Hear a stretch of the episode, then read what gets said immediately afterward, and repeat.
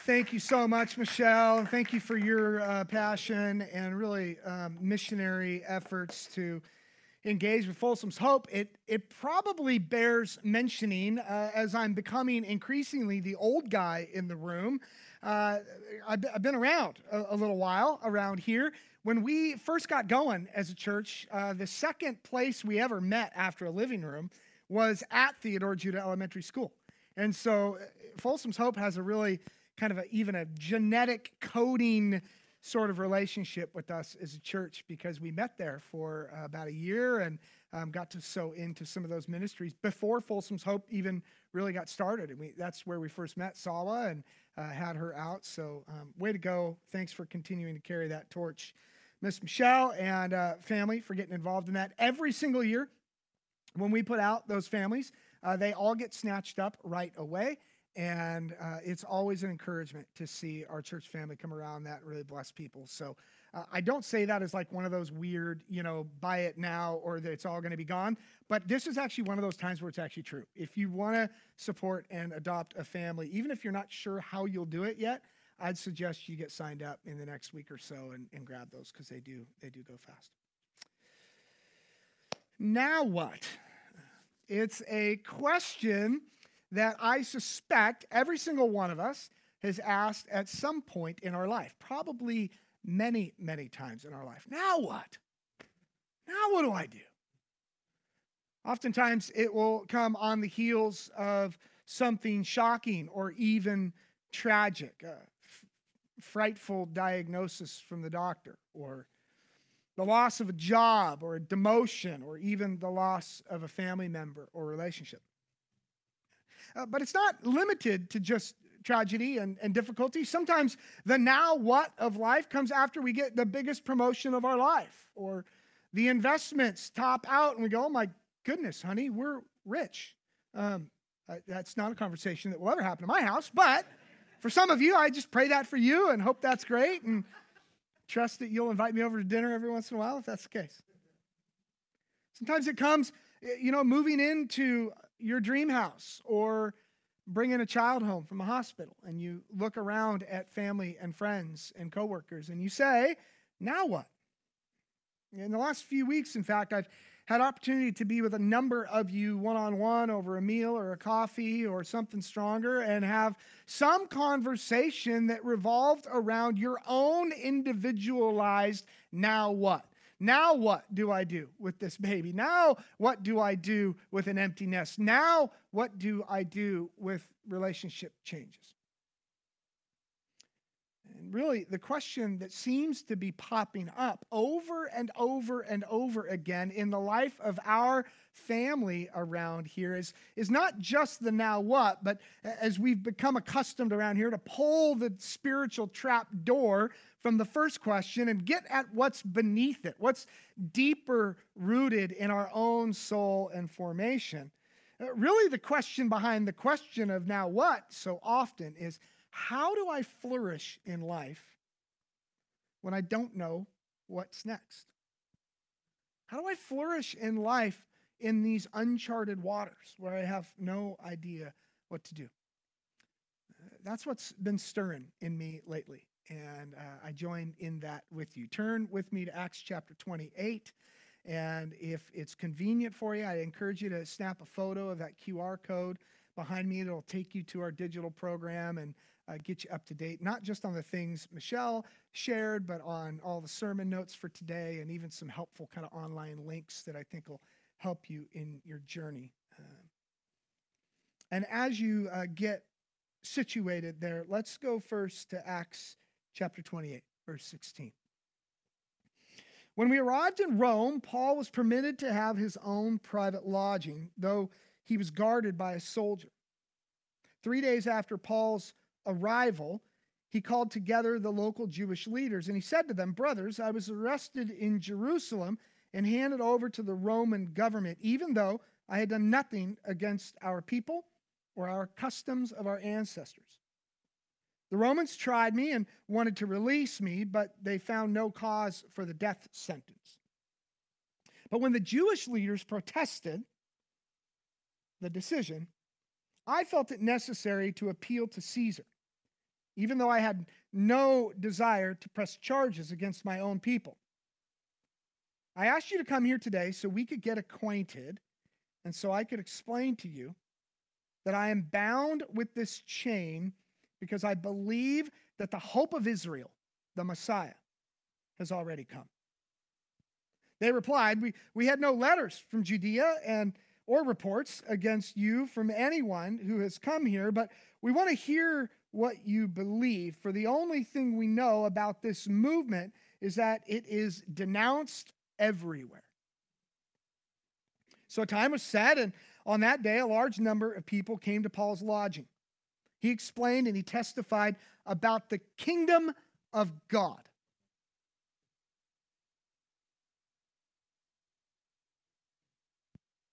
I pause long there so that can set in. And if the Spirit is real and at work, and I am confident as ever that He is, those words ought to haunt us.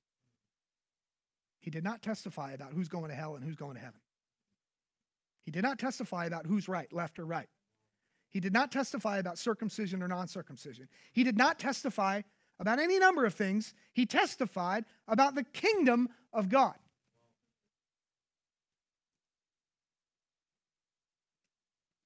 And he tried to persuade them about Jesus from the scriptures. Using the law of Moses and the books of the prophets, he spoke to them from morning until evening. I promise not to do the same.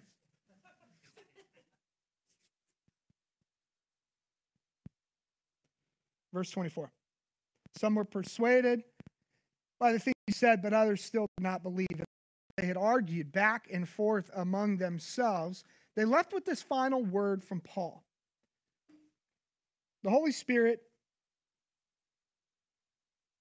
was right when he said to your ancestors through Isaiah the prophet, Go and say to this people, When you hear what I say, you will not understand. When you see what I do, you will not comprehend. For the hearts of these people are hardened, and their ears can't hear, and they've closed their eyes, and they cannot see, and their ears cannot hear, and their hearts cannot understand, and they cannot turn to me and let me heal them. Let's pray. Father, Son, and Spirit, would you find us to be a family of people today willing to be healed? We pray in Jesus' name.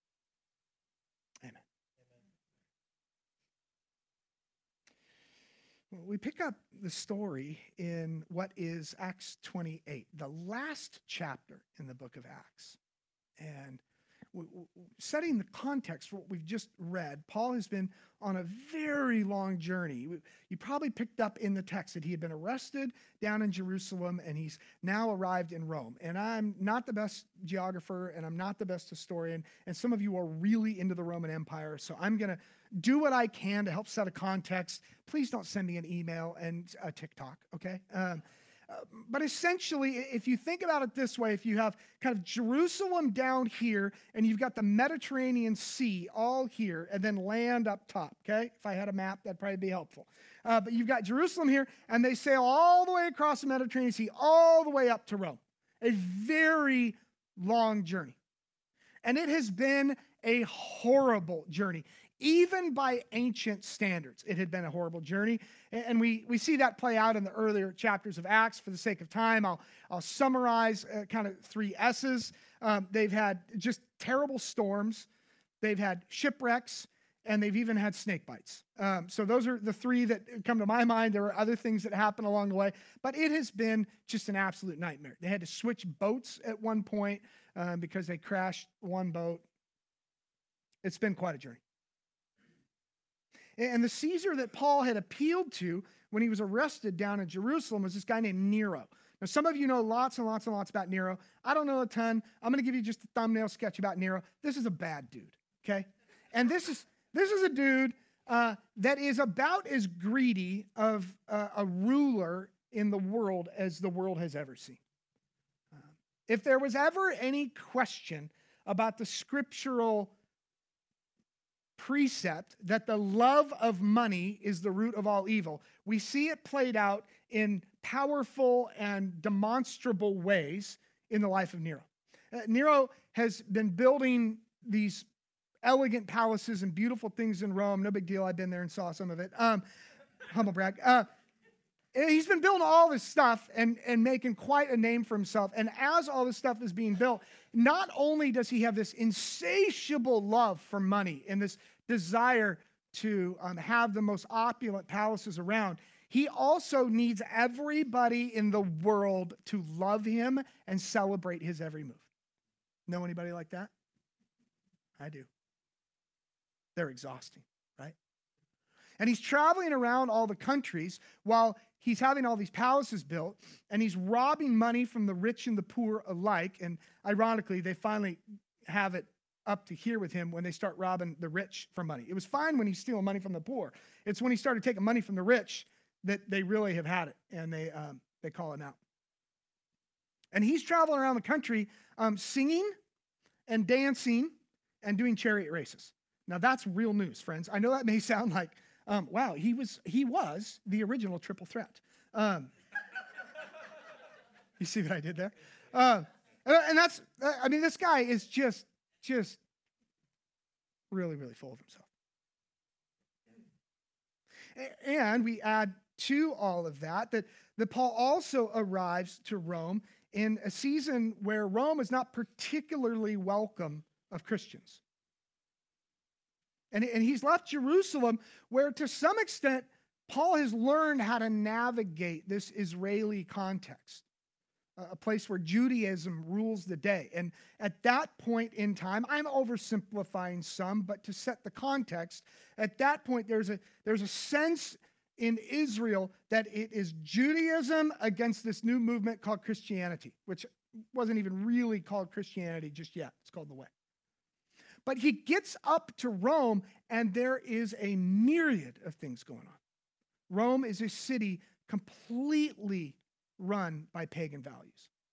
And so Paul arrives, and he's just one of dozens of different cult leaders, is how they viewed him. They viewed him as a leader of a cult.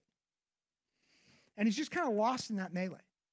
And so he invites them out. He's living in the shadow of Nero that everybody hates and that is doing all kinds of bad stuff. He's under lock and key, having been arrested the first two times. Um,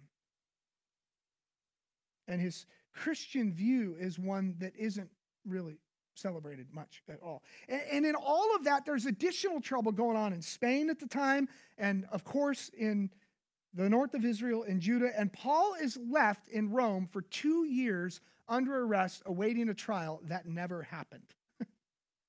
They, they literally have him on trial for his life, and two years passes, and Nero is so busy out singing and dancing and racing chariots, and the Jews are so busy doing other stuff that they kind of forget about Paul, and after two years, finally just go, I, I guess we're done with you. You can go. Uh, and they release him until he's arrested again, um, the details of which I won't go into today. All of this serves as a simple, maybe not so simple, complicated reminder that in some of life's most difficult seasons, sometimes, not always, but sometimes we just need to sit still for a while and let things play out. How many of you who've been around the block a few times can say, "Oh yeah, boy, I, you know, we we sometimes we get into these predicaments in life or in business or in relationship. We I, I have to activate something. I'm a go-getter. I make things happen. I do things. And sometimes the best play is to just chill out and go, hmm, if there is a God, and if He's at work in the world, He's got this. Again, I say that if as a man who is greatly confident that there is a God and that He is at work in the world. Look back with me again at verses 23 through 25 as we've set a bit of a context for what Paul arrives to. He, he arrives not anonymously, but he arrives one more voice in a million voices in a world completely wrapped up in paganism. So a time was set, and on that day, a large number of people come to Paul's lodging, and he explained and he testified about the kingdom of God, and he tried to persuade them about Jesus from the scriptures. Fast forward to verse 24. Some were persuaded by the things he said, but others still did not believe. And as we get into this text today and we begin to try and answer the question, now what, God? I want to remind us that in a lot of ways, this kind of crazy world that we live in and the crazy times in which we live are not so different from the crazy times in which Paul lived in Rome. The country in which we live is not so different than Rome in that day. The things that matter around our world, and certainly in the West, are not so different from the things that mattered to Rome in that day. Am I bugging you? I don't mean to bug you. And so we, we enter the story and we do our very level best to put on first century thinking as we look at the text to say, God, what would this have for us as we live out the way of Christ in the world in which we live?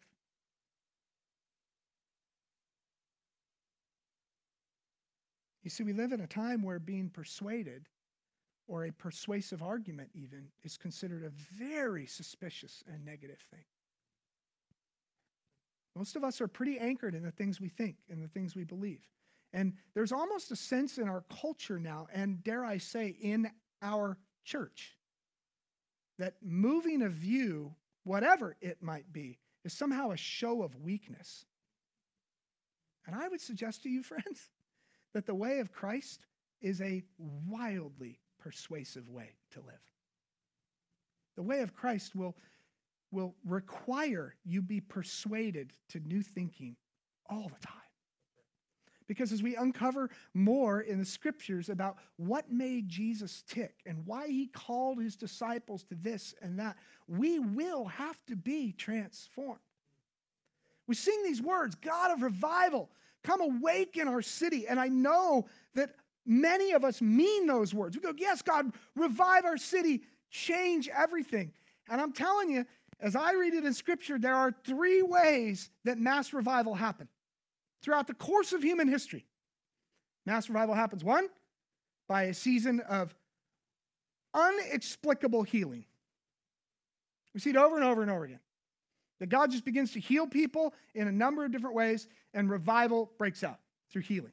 No, can't control that. Can't force it. Don't care how many Bethel songs we sing. We just can't make it happen. And that's not a swipe on that. It's just the reality that God's in control of healing. You know, we have a part to play and all that. This is not a sermon on healing, but uh, give me a big umbrella of grace there. You know, I love you and I believe in this stuff and I've seen my own kids get healed, but we can't have a whole heck of a lot of impact on when God decides to do mass healing. That's one. Two, mass persecution.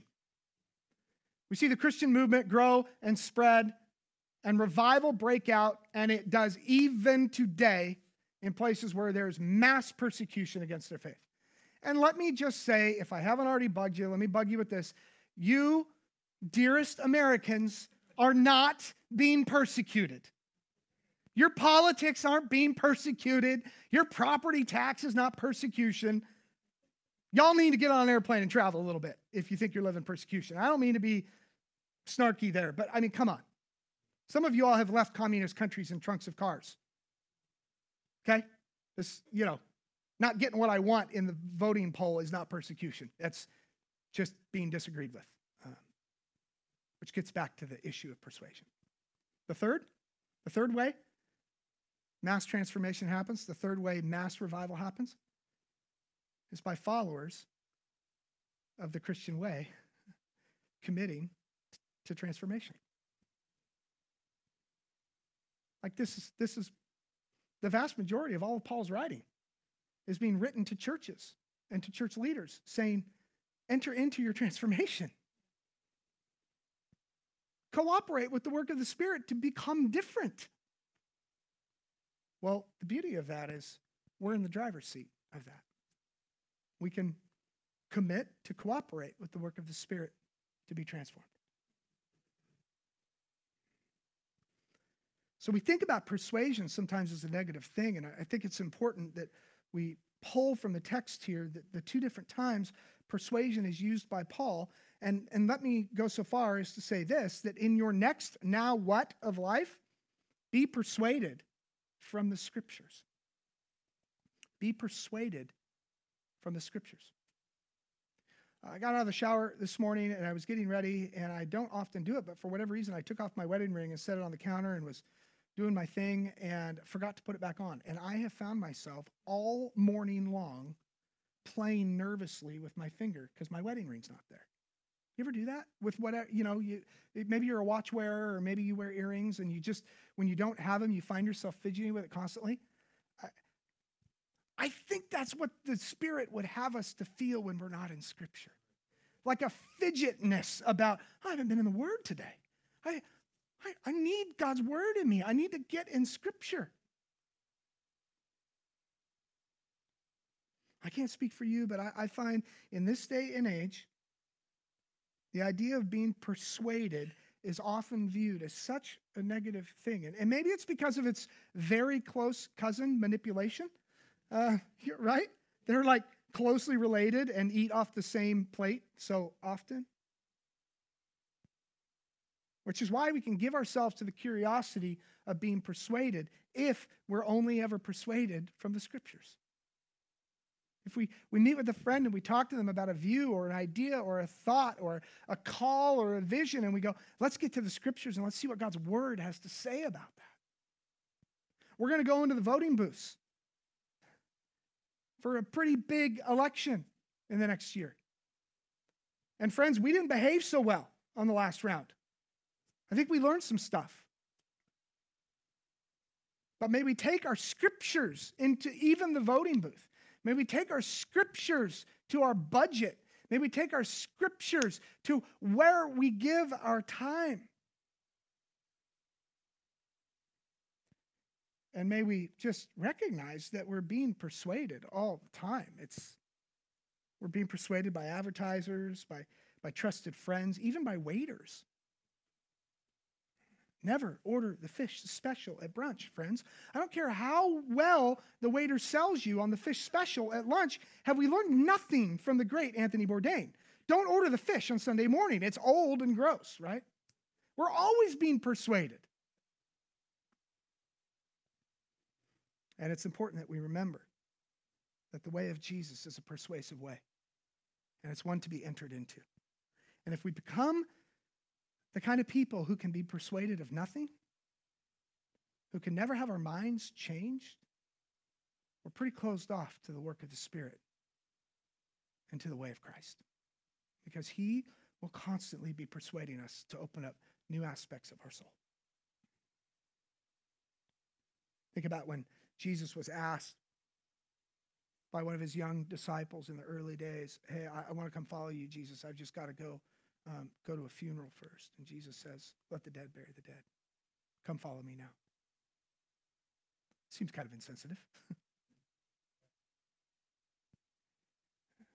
Remember on the other occasion when he says to his disciples, Pick up your cross and follow me? Now, they, they didn't have a full context for what he meant by that, but we do. That's pretty persuasive language.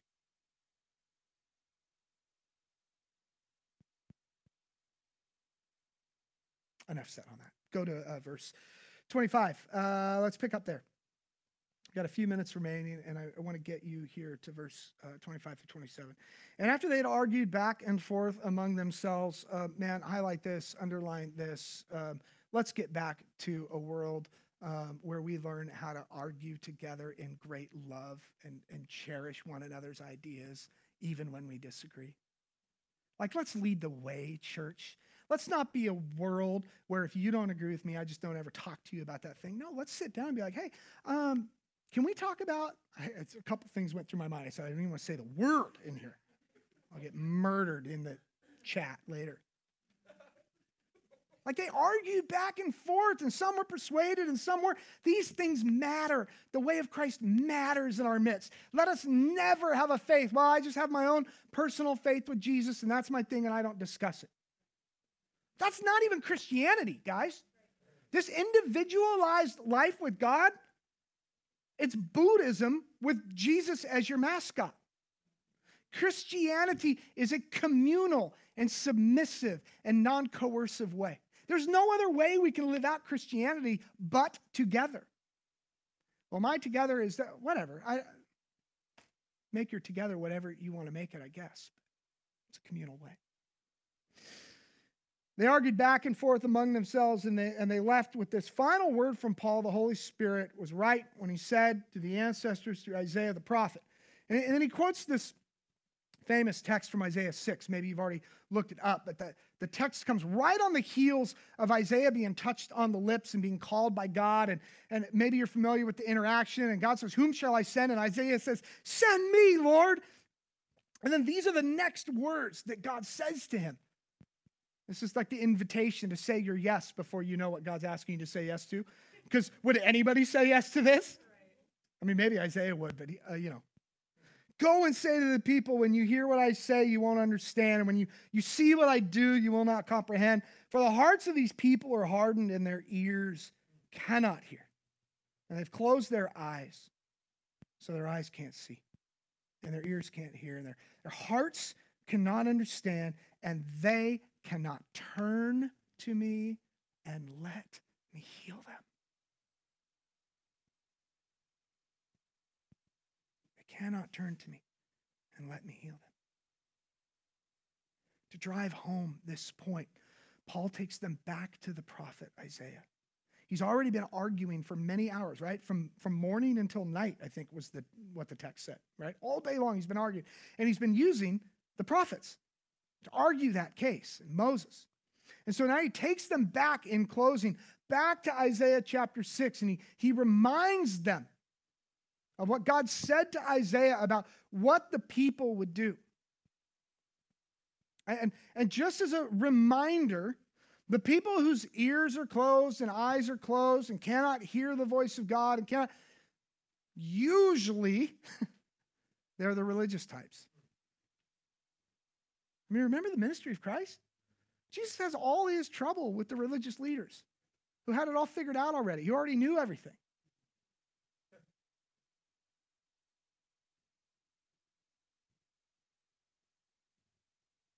And what he does here, what Paul's doing here is brilliant. And uh, if we had an hour, it would be so fun to explore in greater depth. But I, I want to tease out a few things that may help you in your personal study or just as you as you ponder, because he's teasing out something here really brilliant for a whole host of reasons. He could have gone anywhere, to any prophet, to, to any of the statements of the prophets where God is giving a call to come back to him. That's the story of all the prophets. Come back to the way of God. It's the most beautiful and wonderful way to live.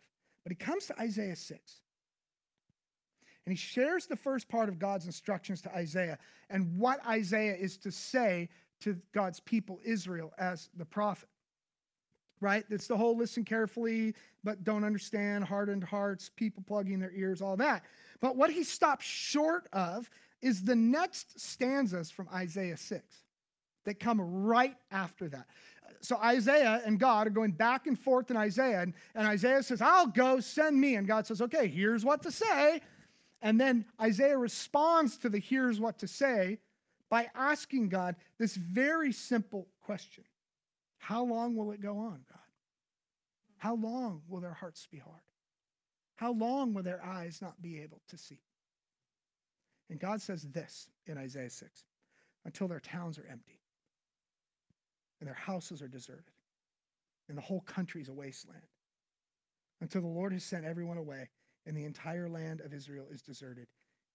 If even a tenth, of remnant survive, it will be invaded again and burned. And wouldn't you know it? Three years later, Rome burns to the ground under Nero's leadership. And I got to believe, friends, that at least part of what's rattling around in the back of Nero's head when his city burns to the ground and all his greed and all his lush possessions is I remember that time when Paul first came here and he referenced Isaiah 6. And, and this is always a tease for the Jews. Remember how a Talmudine would learn the scriptures. They didn't have them written down. And so uh, bear in mind, we've talked about this numbers of times over the years, but the way a young Jew would learn the scriptures, especially the Psalms, but all of the first five books of the Torah, is their, uh, their teacher, their rabbi, would tell them the verse before and the stanza after. They didn't have verses yet, but the stanza before and the stanza after. And their job as a Talmudine, as a young learner, was to insert that which was in the middle. So if it's Psalm 23, the Lord is my shepherd, I have everything I want. He leads me beside still waters. Thank you. I lost it for a moment. Calvin for the win again. The, the job of the Talmudine was to fill in the middle part. And in such a way Paul is leaving out the middle part and saying, Y'all fill it in yourselves. Here's what will happen if your hearts remain hard you're going to lose the thing you love the most your city. You're going to be deserted, it's going to burn.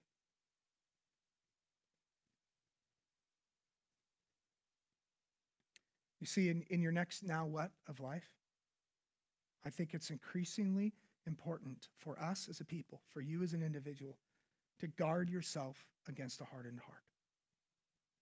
And the tricky thing about guarding oneself against a hardened heart is I have yet in my own life to recognize my heart is growing hard until it's already hard. You ever caught that?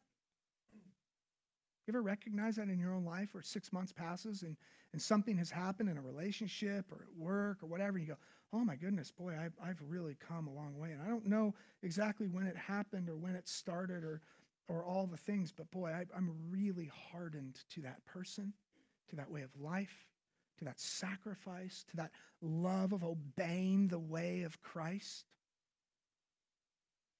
And in some ways, it comes as we fall in love with material possession as we increasingly fall in love with our individual autonomy, we fall in love with power and prestige, all things that stand in clear opposition to the way of Christ, and our hearts slowly grow hardened to the tender and peaceful and gentle and loving way of Jesus.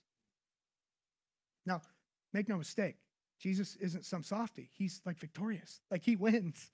He has won. But he doesn't do it in the way of this world. And so let me wrap up my closing moments here by giving you maybe just some simple, uh, non comprehensive ways to guard against your own heart's hardening. Uh, one, stay curious about people and their perspectives. Just stay curious, my friends. The Dos Equis guy had it right. Um, he, he didn't intend to but he had it right. Stay curious about people, about their story. Even when you disagree with them, at, at like the root, be like, man, I got to find out more. Why, what makes you tick? Help me understand that. Help me know you better. And, and curiosity towards another human being who's made in the image of God, like let us remember we're not the only ones who were made in God's image, right? The one across the table or across the aisle was also made in God's image. That, that if we have already committed ourselves, that I will only ever be persuaded out of Scripture. I will only ever be persuaded because of what is in Scripture, then I can remain increasingly curious about another and their perspectives. So oh, that's really fascinating. And then we can either with them or alone or with others come back to Scripture and go, how do I line that up with the teachings of Scripture? This is the anchor piece to all of this. So stay curious about people. Two, remain dependent on Jesus and his way. Remain dependent on Jesus and his way. Maybe a, a, a little Ignatius examen for you might be when was the last time I read a gospel in the Bible? Whether in one sitting or over the course of weeks or months or days. When was the last time I just sat down, not for Bible study, not for a teaching thing I'm doing, not to check a box, but just sat down and just read it? Like the beautiful story that it is. Grab a different translation or a bad translation. Who cares? Just read the stories of Jesus from Scripture. And three, be really suspicious. Like, real, I should have really said really suspicious of your own wisdom and your own intellect. We are wildly puffed up in the West. We, we go all over the world as Westerners and teach people all around the world how to do things in their country um, that they like know perfectly well how to do because we just assume, well, I'm from America. Of course, you would want to know what I have to think. And then we arrive and they go, hmm. I've told the story a thousand times here when somebody said to Tita on one of our first trips down to Guatemala, some, something along the lines of, man, I just feel so bad for the poverty you guys live in. And she said, oh, oh, brother. It was a guy who said it. Brother, don't feel bad for us. We feel bad for you and all your wealth. Because you don't even have to hear Jesus speak. We can't go an hour without hearing Jesus speak here. it's like we go around, oh, I'm so sad that you're so poor. And they're like, oh, don't be sad for my poverty. Don't be sad. Be suspicious of your own wisdom and intellect. Uh, it generally, um, in and of itself, will not lead you to the way of Christ. And there for the next two years, Paul found himself right there in Rome, holding court, I imagine, writing a bunch of books. He wrote, uh, I won't be comprehensive here, uh, but he wrote Colossians while in Rome during those two years. He wrote Ephesians. He wrote Philemon. He wrote both letters to Timothy. There's probably some others. Um, I think those are it. But all that to illustrate, Paul's a busy boy while he was um, under house arrest in Rome. And God was using him in amazing ways. So now what? What's your now what? What do you do with your life from here? What do you, what do, you do if you're like Jen and I and you're beginning to navigate empty nests and figure out what that's going to look like? We've got one left at home and the house is real quiet. Now what for those of you who have little ones in the house and they're running around? What, what, what, do, we, what do we do now with a tiny one and life looks different? Now what? Now what? Our, our, kids are in elementary school and they're starting to run a million different directions and they're in school activities and there's stuff every night. How, how do I even guard and protect and flourish in my faith without just saying, well, I'll check back in to Jesus when my kids get older? Now what? Now what for those of you who are in the twilight years of your life? Do you just coast off into retirement and enjoy the fruits of your labor? Well, I hope so. But is that it? I hope not. Now what? May the Lord bless you and keep you, and may his face shine upon you. Pray with me. God in heaven, you have made us, and when you were done, uh, it gave you great pleasure. And you said, in that great pleasure, that we were excellent in every way. Over the course of human history, our selfishness and our pride and the mark of sin that we all carry have moved us away from excellent in every way. But we rejoice that the goal here is not to get from Genesis 4 when it all unraveled back to Genesis 1 where communion was sweet. No, the, the goal is something even more beautiful and perfect than Eden it's communion with Jesus. And in the new creation, there's still two trees, but there's no tree of knowledge of good and evil. There's only the tree of goodness, the tree of life. So may we perch ourselves gently under the tree of life and find your presence and your way to be the most beautiful and the most joy filled and the most excellent way we could ever live. Hear the praises of your people and find delight in them, we pray.